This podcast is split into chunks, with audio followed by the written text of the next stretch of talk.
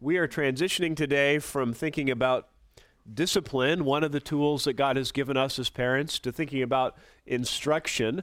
And uh, I, I don't expect us to get through all of what is before you in that packet, um, but we're going to get through a good chunk of that, and then we'll pick up uh, the rest of that next week, and then we'll start transitioning to some more um, kind of specific parenting issues that are are pertinent in our day. Some that are are issues like evangelizing our children and and how to handle things like baptism and the Lord's Supper with kids. Uh, uh, things of, of technology and different things that we'll face as well. Um, I'm not entirely sure because we're I, am going a little slower than I had hoped I would, uh, although it's good stuff. Um, that we will cover all of that in the six weeks. So if you're open to it, I might add a seventh week on December 17th. Um, and at least I'll be here, and anybody who wants to be here, uh, and we'll finish some stuff. So, but I'm going to save all the best topics for that week. So, no, not really. Um, try to cover uh, cover as much as we can. So uh, we have been been thinking together about what the Bible says to us as parents, and and obviously, you know, the the entirety of Scripture shapes how we think and how we respond as parents. And so, in some ways, you know, all of the Bible is is to be shaping our thinking uh, as we seek to parent. We talked about that early on in our class that you know parenting fits in the larger picture of what God has designed for the family, which fits in the larger picture of what God is doing in the world. And and if we don't see and understand those things, we're going to be so focused on the specifics of parenting that we we can't even do that in the way that God would call us to. And and so God wants to, to do something in and through you as a parent that fits with his larger plan for history of redeeming and, and conforming you to the image of Christ and, and uh, by his grace doing that in the lives of your kids as well. And, and we saw in Ephesians chapter 6 that God really gives pretty clear and pretty specific and pretty simple instructions to parents. He says uh, in chapter 6, verse 4 Fathers, do not provoke your children to anger, but bring them up in the discipline and instruction of the Lord. That's our calling is to uh, avoid certain things, particularly provoking our kids, and to bring them up, to nurture them, to help them to grow using two tools discipline and instruction. And we saw that discipline is, is that that training and shaping of kids, it's both formatively training them and correctively disciplining them whenever they uh, fall short of God's standard of obedience to them. And that, that discipline is going to be shaped by what our kids' nature is and by God's discipline of us, his children, and, and all the warnings and exhortations of Scripture and the age and condition of our kids. And and it's going to be shaped by the by the gospel. And and a big part of that discipline is helping our kids to come underneath the authority that God has placed in their life. Particularly us as parents that's where our discipline starts is our kids learning to obey us. And that's not just because life goes great when your kids obey you it's because God intends that authority to be transferred one day to him and because that authority puts you in the position to do what we're going to talk about today, which is to instruct our children. Instruction flows out of the authority that you have as parents, somebody choosing to come underneath your authority to listen to your instruction. And so we need to lay a foundation of our own authority and discipline, uh, and then to, to come alongside that with seeking to instruct our kids. I want you to turn to uh, 2 Timothy chapter 3 this morning. This is one of my favorite passages, both as a, as a parent and as a family pastor. Uh, and it, it reminds us of so much of what is to be the case of the instruction of our kids. Paul is writing to Timothy, and he's, he's warning him in chapter 3 about all sorts of things that are going to come and be a challenge to him as a, a pastor of a, of a church and in the last days that the, there's going to be many things that come up that are contrary to God's intent and desires. And he reminds him in verse 14 of what was true for him. He says, in contrast to that, contrast to the evil men and impostors of verse 13, you, however, continue in the things you have learned and become convinced of knowing from whom you have learned them, and that from childhood you have known the sacred writings, which are able to give you the wisdom that leads to salvation through faith which is in Christ Jesus. All scripture is inspired by God and profitable for teaching, for reproof, for correction, for training in righteousness, that the man of God may be adequate, equipped for every good work. I think verse 15 summarizes what should be our heart for our kids. That from childhood, it's, it's even a, a word that can be used of even younger children, from infancy, you have known the sacred writings, the scripture, which are able to give you the wisdom that leads to salvation through faith in Christ. Not all of you in this room can that be said of, that you can say, yeah, from childhood, from infancy, I knew the sacred writings. God can work in a person's life later on in life, and He does that by His grace. But our heart for our kids should be that that would be true of them, that that would be our our privileged role. And, and if we're going to instruct our kids in in that way, if we're going to be active about the instruction God calls us to, I want to give us a number of of principles this morning to think about together. The first thing that we have to do is to embrace your responsibility for instructing your children. You know, we live in a day and age where, um, just in in general, as parents, it's easy to feel inadequate for instructing our children in a variety of things that they are uh, that we we desire for them to learn, and so. Um, some of that is normal and, and natural. You know, if you want to teach your kids to play the piano. Some of you may know how to play the piano, but many of you would be like me. You would hire somebody else who knows how to play the piano and knows how to teach the piano to teach your kids in those ways. Uh, you know, in, in Texas, sports are a big deal, and uh, was we were driving out to uh, to go camping. Not that we ever go camping, but we did this past weekend. Uh, and I saw this big uh, kind of warehouse-looking building that was like a place you can take your kids, and they can be taught how to throw football perfectly or throw baseball perfectly by an expert in those things. Um, you know, and and so much of of what our culture puts on us is, you know, there are experts who can teach certain things, and there's the rest of us who who can't. And it's easy for us as parents to to kind of subtly have that mindset as it relates to instructing our kids in the scriptures. And particularly when it's a when it's a good church, we can say, "Oh man, I could never be Tom and teach uh, my kids a sermon that way. No, you couldn't, and you don't need to be, you know. Or, or man, I'm so thankful we have really good Sunday school teachers, so that I just take my kids and drop them off, and they teach them the Bible. And then we got a great youth pastor and youth leaders, and they continue that. And my role is just to drop them off and make sure we're here. And whew, that's good. That's a relief to me. That's how we do piano lessons and sports, and that's how we'll do we'll do spiritual truth. But that's not what the scriptures call us to. Ephesians 6 4, that verse we, we talked about before, who was it to? It was to fathers. Do not provoke your children anger, but bring them up in the discipline and instruction of the Lord. Look at look at Deuteronomy chapter 6. We'll come back to this text a couple of times as we think about it because it's so formative for our thinking on instructing our kids. Deuteronomy 6, the central theological statement of, of Israel's belief in, in Yahweh. Hear, O Israel, the Lord is our God, the Lord is one. 6 4. And it says, You shall love the Lord your God with all your heart, with all your soul, with all your might. These words which I am commanding you today shall be on your heart. You shall teach them diligently to your sons. Shall talk of them when you sit in your house when you walk by the way, when you lie down, when you rise up, you shall bind them on a sign your, on your hand, and they shall be as frontals on your forehead, and you shall write them on the doorposts of your house and your gates. He, he says to Israel, this is, this is the fundamental truth we believe, and we should respond by loving God ourselves and by teaching our kids these things. We could look at so many texts, particularly uh, woven throughout the Old Testament. Look at Psalm 78. Psalm 78 is a, a psalm rehearsing God's faithfulness to Israel,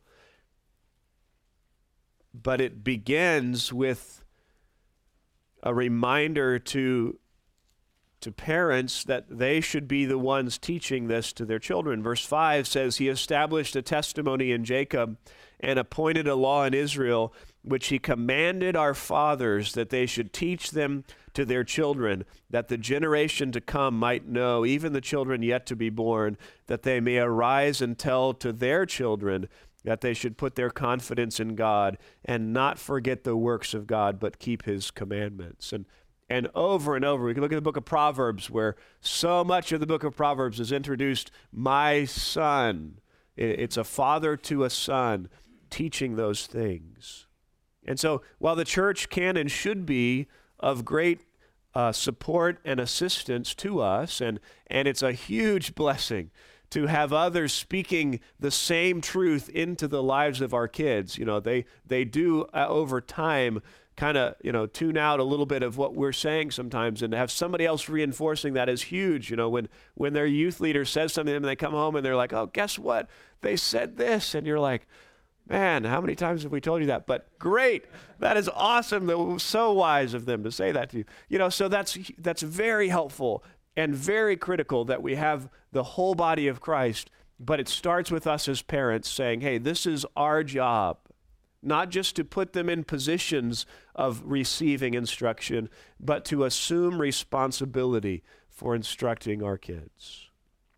Don't let the fact that your kids go to a, a good church make you um, less passionate about instructing them yourself. We need to embrace our responsibility, but also we need to remember our goal. If you look back at 2 Timothy chapter 3, this this verse kind of lays out 2 Timothy 3:14 kind of lays out a, a three-step process of what had taken place for Timothy.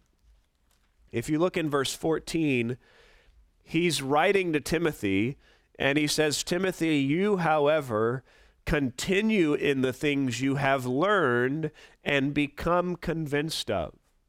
And so, really, if you look at those phrases, the first one chronologically and what our goal for our kids should be is that they would learn. He says, Timothy, at some point in the past, you learned, and you particularly learned the scriptures, as you see in verse 15. You've known the sacred writings, and you've learned within that the gospel. So, one of our goals for our kids is that they learn the truth of the scriptures and the gospel. But is that where it stops for us? is it that man it would be awesome if my kid could could pass a complicated multiple choice and true false test related to the knowledge of the scriptures and the gospel like man when i ask my kids hey can you be saved by works? they're like no that is uh, that is false. I mean that's good that they've learned. It's great that there is content that has gone in. It's great if your kids can can uh, you know uh, re, re, uh, rehearse the major events of the Bible or quote the books of the Bible, or all of those things are good, but that is not the end goal of our instruction. Notice what it says of, of Timothy. He says, You, however, continue in the things you have learned and what? And become convinced of. See, our goal is that they would learn things, head knowledge, but that that would move to their heart. They would be convinced of the truth of those things, that they would have a conviction about the reality of those things that shapes how they live. I don't know about you, but there are plenty of times where, for myself or for our kids, where we know the right answer. We can tell you the right answer. Uh, they can tell me what I want to hear, but it is not shaping the way that they are living in that moment. I, I, yeah, I think this is true. I just don't care right now. I'm going to live how I want to live. She says, Timothy, you learned these things, but there was a point uh, in time when you were convinced of them, when you submitted yourself to the truth of those things, and you are continuing in that way. And then he says, you, however, Timothy, continue in them. So our goal is that they learn, that they become convinced, and then that they ultimately continue in those things for a lifetime, even surpassing our devotion to Christ and, and far surpassing our lifetime in their devotion to Him. Continue living out what you have learned. You see this idea of, of what is true of a disciple. Matthew Gospel, chapter 28, verse 19 and 20, where he's describing the Great Commission and what's to be true of a disciple. They're to be taught to observe all that I have commanded you. There's a, a continuing obedience and a continuing desire to submit to Christ as Lord. That's our desire. It's not just head knowledge, although it starts there. It's more than that. It's that they are responsive or responding to that head knowledge and, and choosing to, uh, to believe and trust in Christ, to respond in worship to Him. John Piper put it this way He says, What we want from the next generation is not just heads full of right facts about the works of God. We want heads full of right facts and hearts that burn with the fire of love for the God of those facts, hearts that will sell everything to follow Jesus into the hardest places of the world. That, that's our desire is that our kids know the truth, but more than that, that they are responding to that. And ultimately, that's a, a work of God in their heart to open their eyes to see the beauty of the, the Word of God, to see the beauty of God's character, to delight in and love Him. But that affects how we teach and how we instruct. You know, we, we um, as instructors have a huge role in how our kids view the content that we are talking about. You think of, of your favorite teacher back maybe in, uh, in middle school or high school. You know, your favorite class that you ever took. It may be that it was a teacher who just made it really easy and you got to talk with your friends. That may have been your favorite class. Or it may have been a teacher who was really passionate about what they were teaching. And so you came to class saying, man, this is exciting stuff because they're excited about this. But you probably also had the teacher maybe a coach also sometimes. You know, they're there to coach, but they also have to teach history.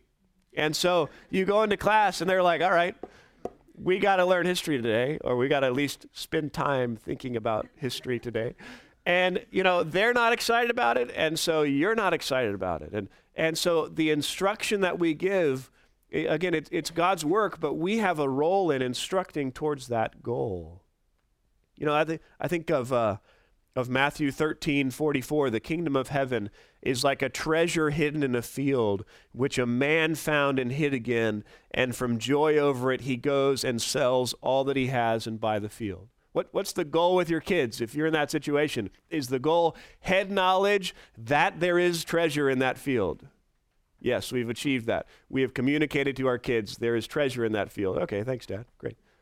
No, we, we want them to believe that there is treasure in that field and respond saying, That is valuable. I am willing to go and sell all that I have to have the treasure that is in that, that field. It's a picture of, of Christ and the gospel. And this requires offensive parenting, putting Jesus on display in a way that, that communicates the attractiveness of him. You know, if if our family devotion time is the most boring 15 minutes of our kids' day because of how we are talking about the Lord and His Word, we are not instilling in them or not leading them to, to be convinced of and rejoice in this truth. Again, we, we know this in other settings. We know this in, you know, in what we pass on to our kids. Like my, my kids, um, older ones, really all of them, have, have come to love basketball they really enjoy playing basketball. They really enjoy watching basketball. Uh, they they have uh, a great time doing that, and and they enjoy that partially just because of of what they have have been exposed to. Uh, but some of that is how we have parented them and the influences that we have placed into their life. Uh, I happen to enjoy basketball. I've played men's basketball at church if you can call it that. Um, you know, for a number of years, my girls come to the games, they watch, they cheer, they see that, hey, dad enjoys basketball, and we go play outside basketball together and, and those things. You know, it wouldn't have been enough for me just to say, oh, I hope my kids like basketball. So what I'm going to do is I'm never going to let them play any other sport. I'm going to just be defensive in my parenting. I'm going to say, no, you want to play softball? No, no, because you need to love basketball. You want to play vo- no volleyball? No volleyball. You got to play basketball. No, we, we don't we don't parent any other way. That way, we we know how to instill or or cultivate other passions for our kids. But spiritually, we have to do the same thing. It's not just keeping them from other things. It's it's communicating the joy and passion of knowing and loving Christ. So we need to uh, embrace our responsibility. We got to do this. And we got to recognize the goal. It's not just the transmissions of facts and head knowledge, although it is that. It is more than that. It is communicating the, the zeal and passion for the Lord, which is why, thirdly, it's so important that we recognize that your example is instructing your children. You see, if your goal and my goal is simply the transmission of facts to pass that multiple choice test, my example doesn't necessarily matter. You can gain content from somebody who's not a great example of that. You know, you could still get an A in that history class with the history teacher who doesn't really care about history because you have done the, the transmission of knowledge. But for us as parents, not only is our verbal instruction key, but our example. I, I was thinking of this. Uh, I don't know saw that insurance commercial where the people are sitting around in a meeting, like I'm becoming my parents kind of meeting thing, and and uh, they're like sharing different ways they're like their parents, and um, you know, defense does win championships. So you, we all know that. Or, um, you know, why would I replace my cell phone? It's still working. You know, all the things that our parents have said for years that now we see ourselves subtly thinking. Um, and the insurance commercial, something like, you know, we can't keep you from becoming like your parents, but we can save you 15% on car insurance or whatever. Um, and uh, and there's a reality to that that we do become like our parents, uh, sometimes in positive ways, sometimes in negative ways, sometimes in ways we appreciate, and sometimes we ways we don't. Um, you know, so example matters, and again, it matters in other educational settings. When when uh, I was uh, an education major in in undergrad, and and uh, we talked some about hidden curriculum in the classroom. You know, if I'm teaching a lesson on how you know, boys and girls are equally valuable, and the only people I call on in that classroom are the girls. What is being communicated? What are people learning? Well, they might learn something from what I'm telling them, but they're probably going to learn more from how I'm interacting with them in that classroom, and and so it is for us. One one writer, um, quoted by J.C. Ryle in, in his book *The Duties of Parents*, said this. He said, "To give children good instruction and a bad example is but beckoning to them with the head to show them the way to heaven while we take them by the hand and lead them in the way of hell. It's like we're, we're communicating two totally different messages, and most of the time people will pick up on our example. That's why in 2 Timothy 3, Paul wrote to Timothy, and he said, You, however, continue in the things you have learned and become convinced of, knowing from whom you have learned them. That's a fascinating phrase. He, he says, You continue in these things because you know from whom you learn them. Now, we would be inclined to say, Continue in these things because they are true, right? They're right. It doesn't matter who you learned it from. If they're true, continue in what is true. And Paul would agree with that, that you should do these things because they are true and right. But he appeals to Timothy based on the people who had taught him.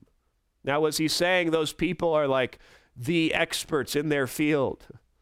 Now, who had, who had taught Timothy?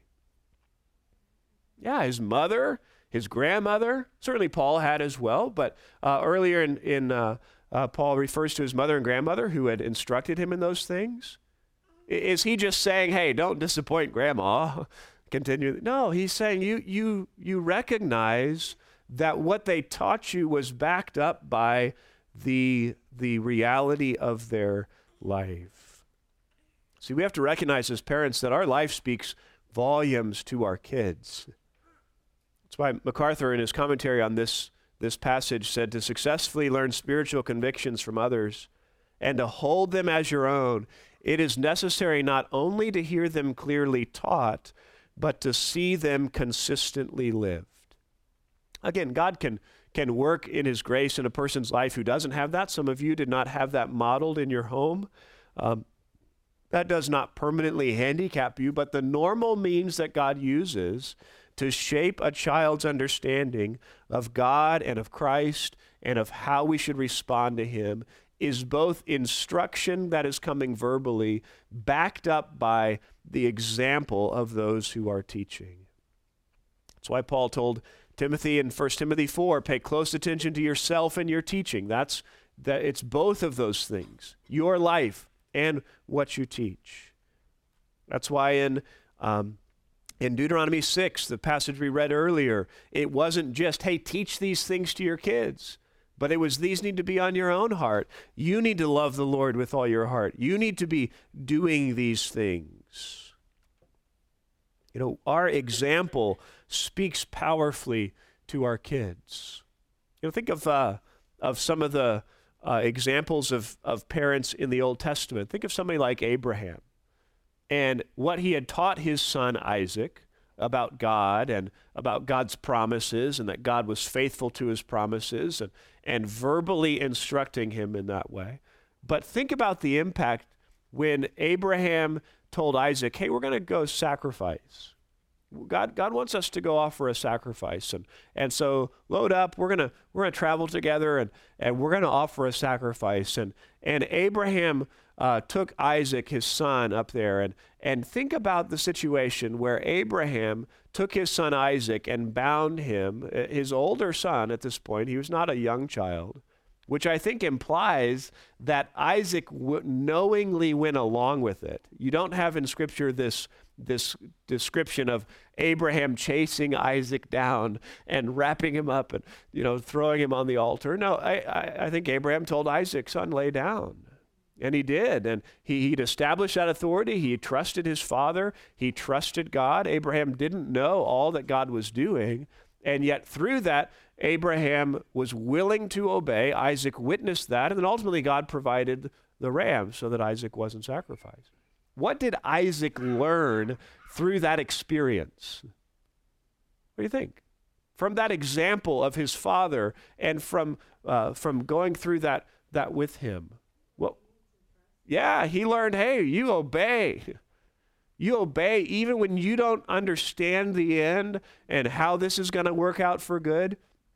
God knows, and God knows what is best. And maybe they were walking back, and Isaac was like, Dad, you, why are you going to do that? And, and maybe Abraham explained, you know, God's able to raise the dead, son. And, and if I had killed you, you know, as Hebrews says, Abraham thought, you know, you would have been dead for long. You would have had some story to tell.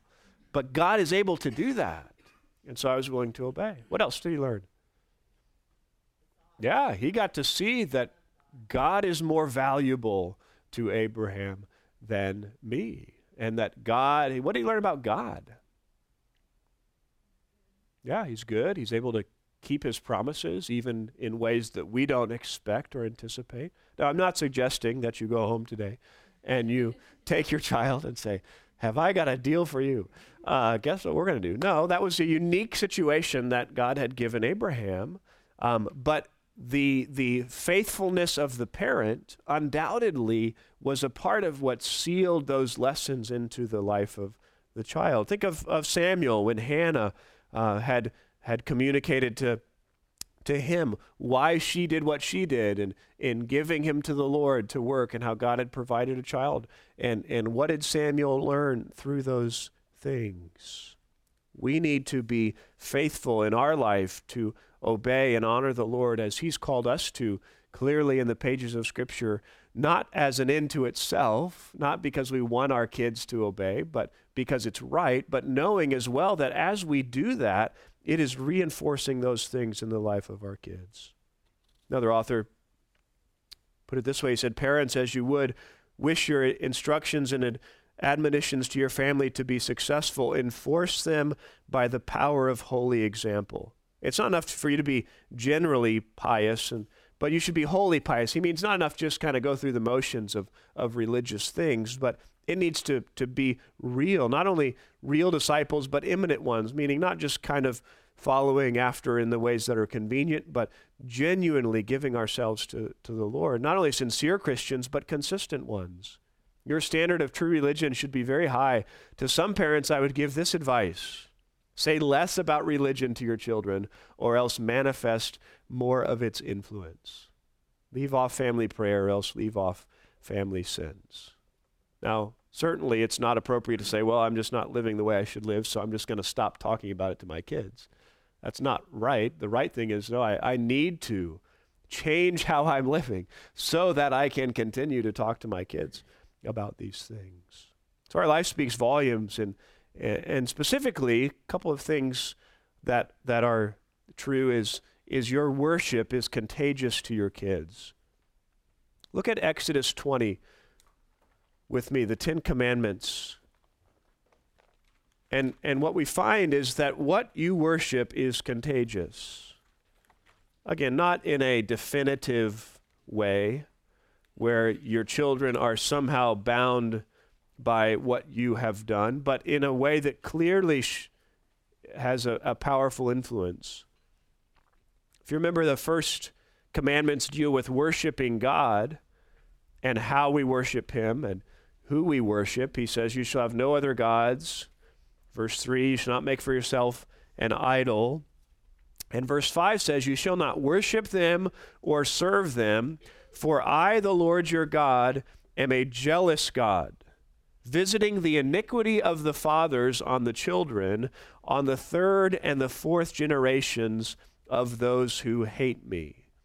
That's a, that's a sobering verse, and one that we, um, you know, come to and, and are probably quick to say, I don't know what that means. That doesn't sound good. I'm, I'm not going to think about that too much. But it's, it's not saying that God punishes innocent children for the sins of their parents. 2 Kings 14 6 and other places make that clear. He's not saying, if you sin as parents, I'm going to keep punishing the fourth generation of your kids for your sin.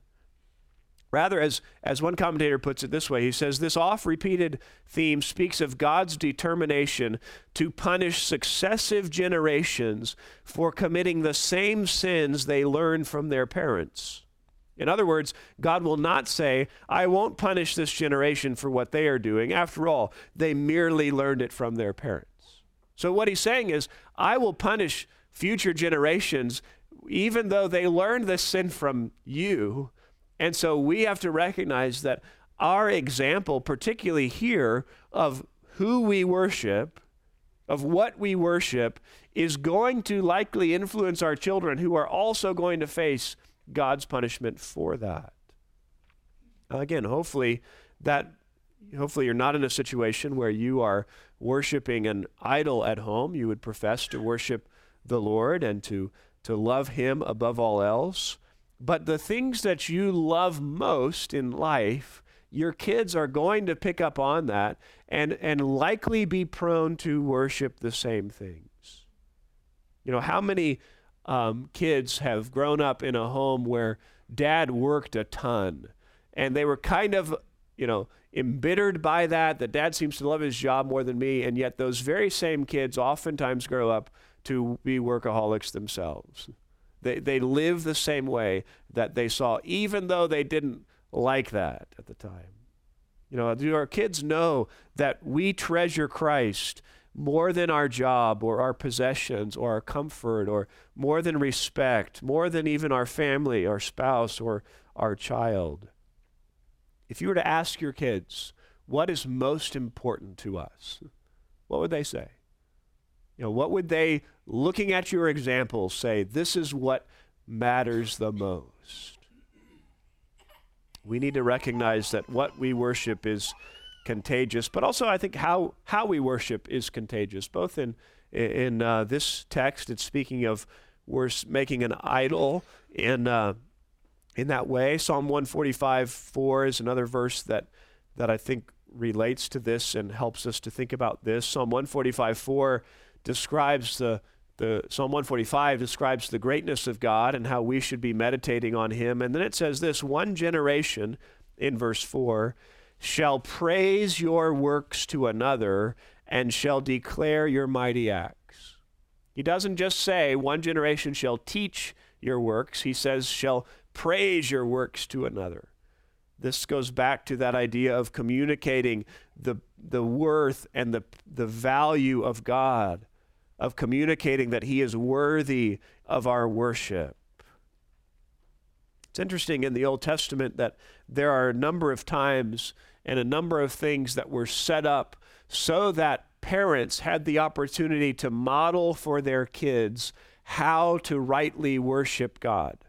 Some of those were in things like the feasts that Israel had, where those were teaching opportunities. They would do stuff, they were visual, creative teaching. Why are we eating this bitter herb for Passover? What's that? And the kids would say, Why? And the parents would get to tell them why and get to teach them those things. Uh, so part of it was was teaching opportunities in those ways, and part of it was the parents were getting to model. Here's how we are faithful and worship the Lord.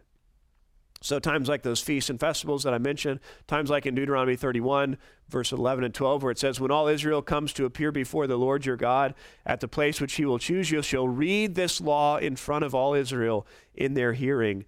Assemble the people, the men, the women, and the children, and the alien who is in your town, that he may hear and learn and fear the Lord your God, and be careful to observe the words of his law. You guys, we get to model for our kids how to rightly worship. This is one reason why I think it's it's helpful and and important that parents worship with their kids um, for for many years while they are in their home. It doesn't mean that you have to take your two year old into the worship service with you, but but you do need to be looking to say, I want my kids to learn how to worship not from other people, but from me from watching my example. John Piper puts it this way He says, Parents have the responsibility to teach their children by their own example the meaning and value of worship. Therefore, parents should want their children with them in worship so the children can watch the spirit and form of their parents' worship. They should see how mom and dad sing praise to God with joy in their faces and how they listen hungrily to his word. They should catch the spirit of their parents meeting the living God Something seems wrong when parents want to take their children in the formative years and put them with other children and other adults to form their attitude and behavior in worship. Parents should be jealous to model for their children the tremendous value they put on reverence in the presence of Almighty God. Again, he's not saying that there's not a time and place for others to be involved with our kids, but he's saying, hey, if, if we really believe God is worthy of worship and he is the most precious thing to us, the most valuable to us, and we get time each week corporately to worship Him and to learn of Him, wouldn't we want our kids to get to be a part of that, to see and value that with us? Now, again, that means we got to consider our example. you know, if our kids are sitting next to us and they see us as parents looking disinterested and distracted and not singing, what are they learning? They're learning that it's totally acceptable just to show up at church and be there. That's not what we want them to learn. And so again, we go back to that earlier quote, you know, you may not do this unless you are modeling what you ought to be modeling, but don't say, well, I'm just not going to do this. Say, man, I got to f- refocus my heart and my mind and make sure that I am I am living and worshiping the way that God calls me to be modeling for our kids who we worship and, and how we worship is a part of our instruction. And one other area are, that, that's so important is that our marriage, your marriage, preaches the gospel to your children. You know, we talked a, a couple of weeks back about the importance of, of parenting in the context of the larger family that God has established. And, and that children are not ultimately the center of our home. They are a temporary blessing added in for a season, for a purpose, but our marriages will last for, uh, for um, the duration of this life. And, and one of the things that is true of marriage, in addition to that, is, is the fact that God has established marriage to be a powerful picture of the truth that we want to teach our kids about the gospel. One reason why God cares so much about marriage. And in Malachi 2, he's describing how, how valuable and precious marriage is to him. In Ephesians chapter 5, familiar verses to most of you, where God describes how husbands are to play the role of, of Christ, to love and sacrifice for their wives, to, to care and cherish and nourish, to purify as Christ does the church. And how wives are, are to play the role of the church, coming under and submitting to the role of Christ, the, the, the authority of Christ, and, and, and with joy doing that. You guys, if, if we're telling our kids, if we're a dad, and we tell our kids, you know, you are to uh, to trust Christ because he is, is this sacrificial, loving leader, just like husbands are to be. And you're modeling the opposite. What are your kids learning? Or if you're a wife saying, man, you need to submit to and obey God and submit to Christ, and yet you're not submitting in the role that God has placed you in, what are you teaching your kids? I put a, a long quote in there because it's, I think it's really, um, really powerful and, and communicates uh, this, this truth so well from the gospel, um, gospel powered parenting. Uh, you can follow along together with me. It says, The gospel is the good news that the groom loves his bride. He loved her so much that he humbled himself, descended an infinite distance, became man, and suffered poverty and abuse for 33 years. Then, in the greatest display of love in history, he allowed himself to be tortured to death on a cross in his bride's place. The Son of God did all this to serve his bride, to make peace where enmity reigned. What motivated him? Love that surpasses knowledge. He longed to unite himself in irrevocable love to an unworthy bride. But the gospel is not just about the groom's love, it also provokes a response from his bride. With uh, um, when understood from the heart, it motivates her to humble herself, love the groom with all her heart, respect him, and serve him with joyful abandon. The gospel summons Christ's bride to yield to the servant authority of her crucified king. Here's Paul's point in Ephesians 5. He says, Christian marriage preaches this union. It makes it either attractive or ugly. When a husband loves his wife as Christ loves the church, washing her with the word, forgiving her, serving her, tenderly leading her, his marriage says Christ loves his church. You can trust the groom. He is infinitely loving. Serve him. You won't be disappointed. When a husband is unfaithful to his wife, verbally belittles her, loves his children more than her, takes her for granted, his marriage says Christ's love is not that great. He loves us only when we perform. You can't trust this Savior. You can't meet his expectations. He doesn't keep his promises. Why serve a fickle despot? Wives also preach when mom joyfully submits to her husband as to the Lord, recognizing that he is her head as Christ is the head of the church and she is his body as the church is the body of Christ. It makes an attractive statement. When she does this for an unworthy husband, not because she trusts him, but because she trusts Christ to care for her, it points her children to Christ. Her behavior says Christ is trustworthy. The Son of God is infinitely good. You can trust him. But when a wife tells her children to obey Christ, yet doesn't trust him enough to take care of her relationship with an imperfect husband, but seeks to control him, resist his authority, refuses to respect him, and declines to serve him, her actions speak loudly. They say the Son of God cannot be trusted. He promises to exalt the humble, but I don't really believe he will exalt me. He says he will take care of those who submit to lawful authority, but I don't really believe that. If I don't take care of myself, who will? In most cases, her children will internalize what she does, not what she says. It's a powerful quote, isn't it? That our marriages are a, a powerful opportunity to reinforce the verbal message of the gospel that we want our children to believe. They speak volumes about Christ as a loving, sacrificial head, and volumes about the response to Him that is appropriate of, of trust and love. Again, does that mean your kids are in a very calculated way saying, you know what, I'm going to evaluate the truthfulness of the gospel based on the model that I see pictured in my marriage. Maybe you've got a kid or two who's thinking that way. No, probably not. They're probably not saying, well, gee, I wonder, you know, if, if the gospel's really true, dad would be really sacrificial. And I'm kind of not seeing it all the time. Uh, so I'm not sure I'm going to believe the gospel. Or eh, I'm not sure. Uh, it's, not, it's not that calculated. But it's that as we are living in this way, those truths are reinforced, not undermined. And it doesn't mean that we're making those connections for our kids. We're not sitting down saying, you know, Jesus loves you just like you see me sacrificially loving your mom. No, we're not having to, to tie those things in in that way. But it pictures those realities and it flows from those realities in a way that instructs our children. Again, does that mean any of us are going to be perfect? Any of us are going to say, oh man, our marriage is there. We are totally picturing the gospel every day of every week. It's awesome. No.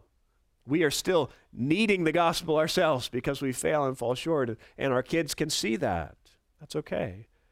But we do have to recognize these areas, our life and our worship and our marriage, have a huge role in the instruction of our kids. So recognize your example is instructing your children. And then the last thing that we'll think about together today is to prioritize Scripture in instructing your children. And the fact that our example matters doesn't mean that our words don't. Our words are very important in our instruction, particularly as they are reinforced by that godly example. Because notice, what was it that Timothy learned back in 2 Timothy 3 14 to 16? It says that from childhood you have known the sacred writings, a word used of the scriptures. From childhood, Timothy, you had known the Old Testament. You'd been taught the Old Testament. It's a, a phrase that came to include the New Testament as well. He says the, the, that's the content of what you learned. It was the truth of scriptures. And why is that so important for him? Well, it's because the scriptures, it says, give wisdom for salvation. He says, From childhood, you have known the sacred writings, which are able to give you the wisdom that leads to salvation through faith, which is in Christ. That's not the only place this, this idea comes up in Scripture. It, it, really is, is throughout the scriptures, verses like Psalm 19, which is all about the general revelation in creation and then the scriptures that God has given us. It, speaks of how the law of the Lord is perfect, restoring the soul. It's that idea. It, it's able to restore us, to, to give us uh, salvation. Here you think of, of verses like Romans 10, where it, it says, Whoever calls on the name of the Lord will be saved. And, and how will they call on him in whom they have not believed? And how will they believe in whom they have not heard? And how will they hear unless someone is sent? And, and it reminds us that faith comes by hearing, hearing the word of Christ. You see, salvation, the wisdom for salvation, faith, God says, comes from the Word of God, the Scriptures.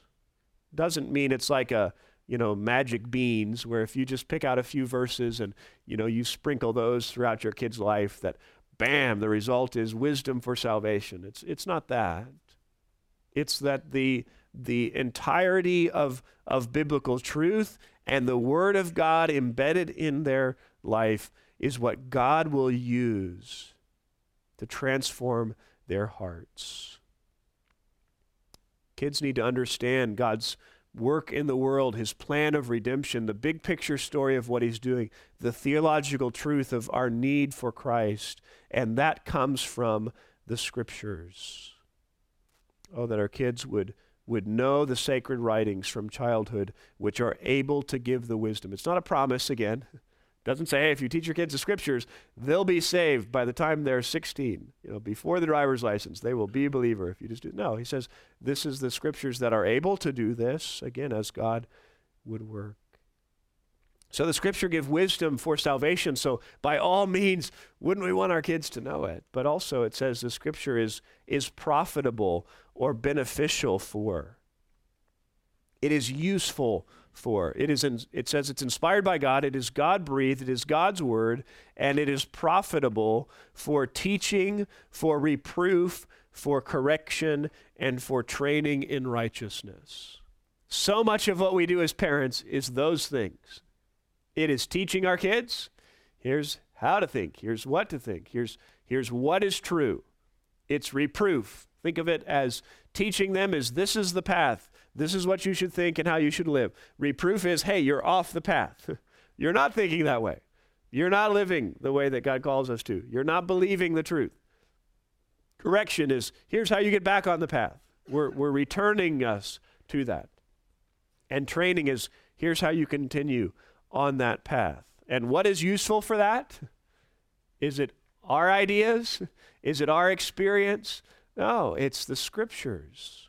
The scripture is profitable for those things for our kids. And because of that, the scriptures must be the primary content of our instruction.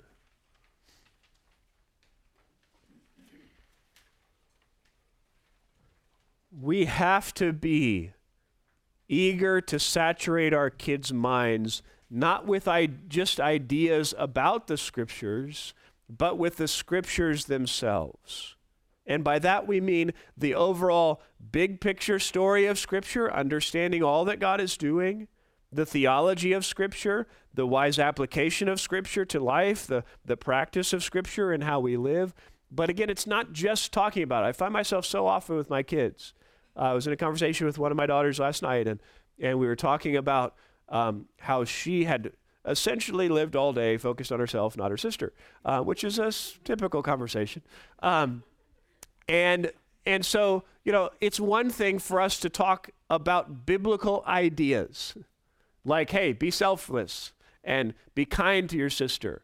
Are those bad things? No, those are great things. Those are things I want my child to do. But what is the authority for that? Is it me?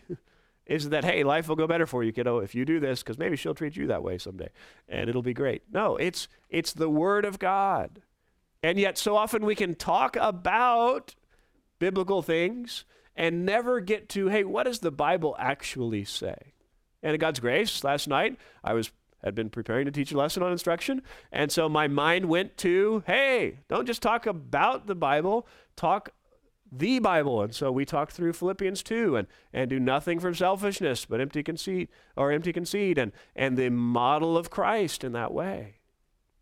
Again, we, we need to not just talk about the ideas that are good, but to actually take our kids to what does the scripture itself say in those ways. It needs to be the primary content of our instruction. And and I think typically we we sell our kids short on what they can understand. They can understand probably more than you and I think a lot of times. Doesn't mean that they'll get it all or that we have can't can't try to bring it down to their level. But oftentimes, even things that we struggle to believe or accept as parents, our kids are like, hey, cool, I get that's great. You know, things like the Trinity, God's three in one, and we're like, whoa, how does that work? And our kids are like, cool. You know, God is amazing, and I can't even understand him, but he's he's he's right. You know, we we need to expose our kids to the truth of God's word. Again, not with the goal of Bible knowledge, but the goal of life transformation for them. And this means if we're going to do that, that scripture must fill our minds and hearts. Look at Deuteronomy 6, which is where we'll we'll end today and then we'll pick up there next week.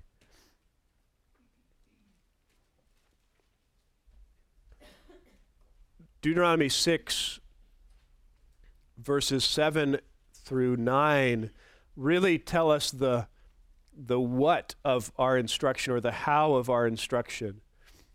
He says in verse 7 You shall teach them diligently, and you shall talk of them when you sit in your house. He, he's dividing it into two categories that we'll spend a good chunk of time next time on, which is formal instruction, teaching them diligently, being intentional to, to teach all the truth that they would need, and then more informal interaction talking about it when you're walking around. That's the difference between you sitting at the breakfast table and talking to your kids, or you reading a kid's Bible at night, which is more formal and intentional, versus you're walking through the grocery store and something comes up and you talk to them about the truth of God and His Word.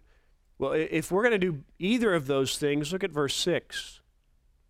He says, These words which I am commanding you today shall be where? Shall be on your heart and you shall teach them diligently to your sons and talk of them. If, if Scripture must be the primary content of our instruction, it must also fill our minds and hearts as parents. We can't fake this. Can't tell our kids, hey, the Bible is, is true and contains all the wisdom necessary for salvation, and it's profitable for teaching, reproof, and correction and training. This is God's word, kids. And they say, so um, what, what does the Bible say? Or you, you start talking to them about uh, being kind to somebody else, and they're like, "Well, what does the Bible say about that?" And you're like, eh, "It's a great question." I think it says to be kind to, to others, like I'm telling you. You know, it's like we we've got to be filling our hearts and minds with God's word so that it will overflow, be able to overflow in the lives of our kids. Again, that's going to look different for different parents.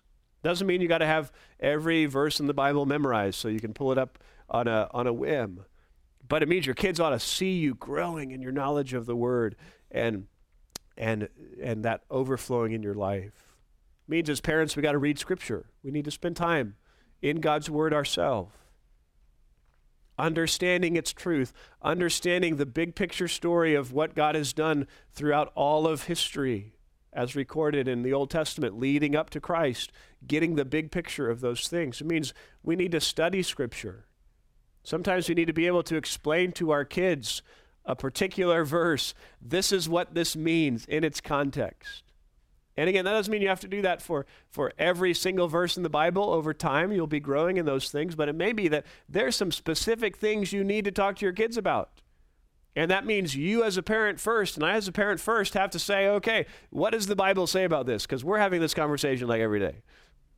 We're, we're coming back to this like multiple times uh, every single day. And so, what does the Bible say? And how do I study that and understand that and listen to good resources on that so that I can then practice it myself and flow out of that into the lives of my kids? We talked a little bit about this last week with discipline, but memorizing scripture is so helpful. Because when you're in the grocery store, now you probably can, you can pull out your iPhone and be like, hey, search for a verse on selflessness. Um, and you can pull it up in the grocery store, but that's cumbersome and probably unlikely to happen. And so if we have memorized scripture, again, chiefly for our own benefit, that we can grow in those things and be dwelling on those things, but it allows that to be right at our fingertips to talk to our kids. So often we don't use scripture with our kids because we either are not in a position or don't take time to go and grab our Bible. And, and we oftentimes won't be able to go and grab our Bible. But if we have that scripture in our mind, we can, we can use that as we are equipping our children. And then we got to be meditating on scripture. That's different than memorizing. Memorizing is being able to recall that to mind meditating on it is actually recalling it to mind and thinking about it. If we are not thinking about the truth of God's word regularly, the chance of us engaging with our kids about that word on an ongoing basis is probably not as likely. And so we need to be chewing on scripture throughout our day so that then it overflows with our kids. And again, if you do this simply because you say, this would help me to be a good parent, I'm going to set up a Bible reading plan and a Bible study plan and a Bible memory plan so that I can be a good parent. You're not going to last, and your kids are going to see through that. But as you say, hey, I really believe this, I believe God's word is profitable in these ways. It's what I need. It is the, the chief resource God's given me for growth and, and life. And, and so I'm digging into that. And then that's flowing out in the life of my kids. And yes, sometimes my kids direct the study that I'm doing because they bring up issues that I need to think about. Um, but this is not chiefly for them, this is for me. That's what puts you in the position to be able to say, I'm going to teach my kids intentionally and I'm going to interact with my kids in the ongoing interaction that we have throughout the day that God calls us to.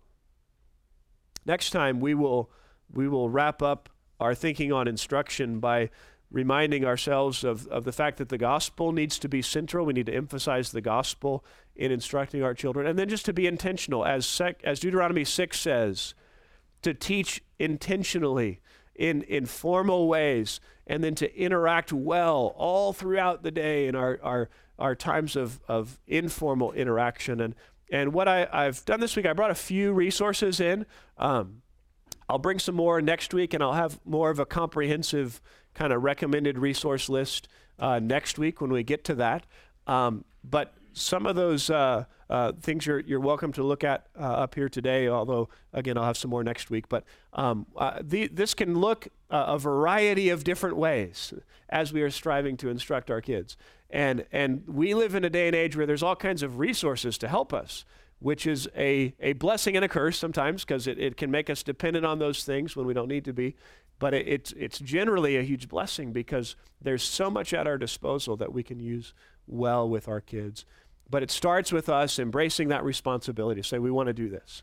And we've got a goal that's not just head knowledge, that's our kids genuinely buying into the truth of this, being convinced of this through the Lord's work in their heart and through our example of holding these things up as, as precious and valuable, of seeking to model these things, and of committing our life to the knowledge of Scripture so that we can grow ourselves and then we can overflow that into the lives of our kids. All right? Well, let me pray, and uh, you can hang out for a little bit, visit some more, and uh, if you have any questions, I'll be happy to talk through those. And then next week we'll we'll look a, a little more practically at some of these things together. Let's pray. Father, thank you for this time that we could spend together today. Thank you for your word that is true, that is is such a precious gift, a gift that gives us the wisdom for salvation. It helps us to see who you are and to see our need and to see the, the precious offering of Christ on our behalf. And, and Lord, it is profitable to teach us and to, to reprove us, to correct us, to train us. And Lord, that's ultimately what we desire for our kids. And so we pray that we would be faithful to use your word to shape our instruction, that it would be what we are eager to teach them. And Lord, we do thank you for those that support us in that role. We thank you that Many of us will go pick up our kids from Sunday school classes where they've been learning God's word this morning. And Lord, that's such a blessing. Help us to, to not neglect our role because of those, but to use those things as, as a help to us in the instruction of our kids, to springboard off of those things and, and to uh, utilize those things well. And Lord, as many of us will head to even to worship today, to uh, uh, our corporate time together, and many of us will pick up our kids. Lord, might we model not in a phony way, worshiping for them, but might our hearts be uh, just full of love and devotion to you. Might our kids see that reflected in, in how we sing and, and how we pay attention in the sermons and all those things that we discussed today. And so we thank you. We pray that you would make us faithful in this way, and we thank you ultimately for the grace that you've given us in Christ as as parents. We fall far short of what we strive to be and what we long to be, and Yet we thank you that we're also not what we used to be in that way. So we give you praise and entrust our afternoon to you in Christ's name. Amen.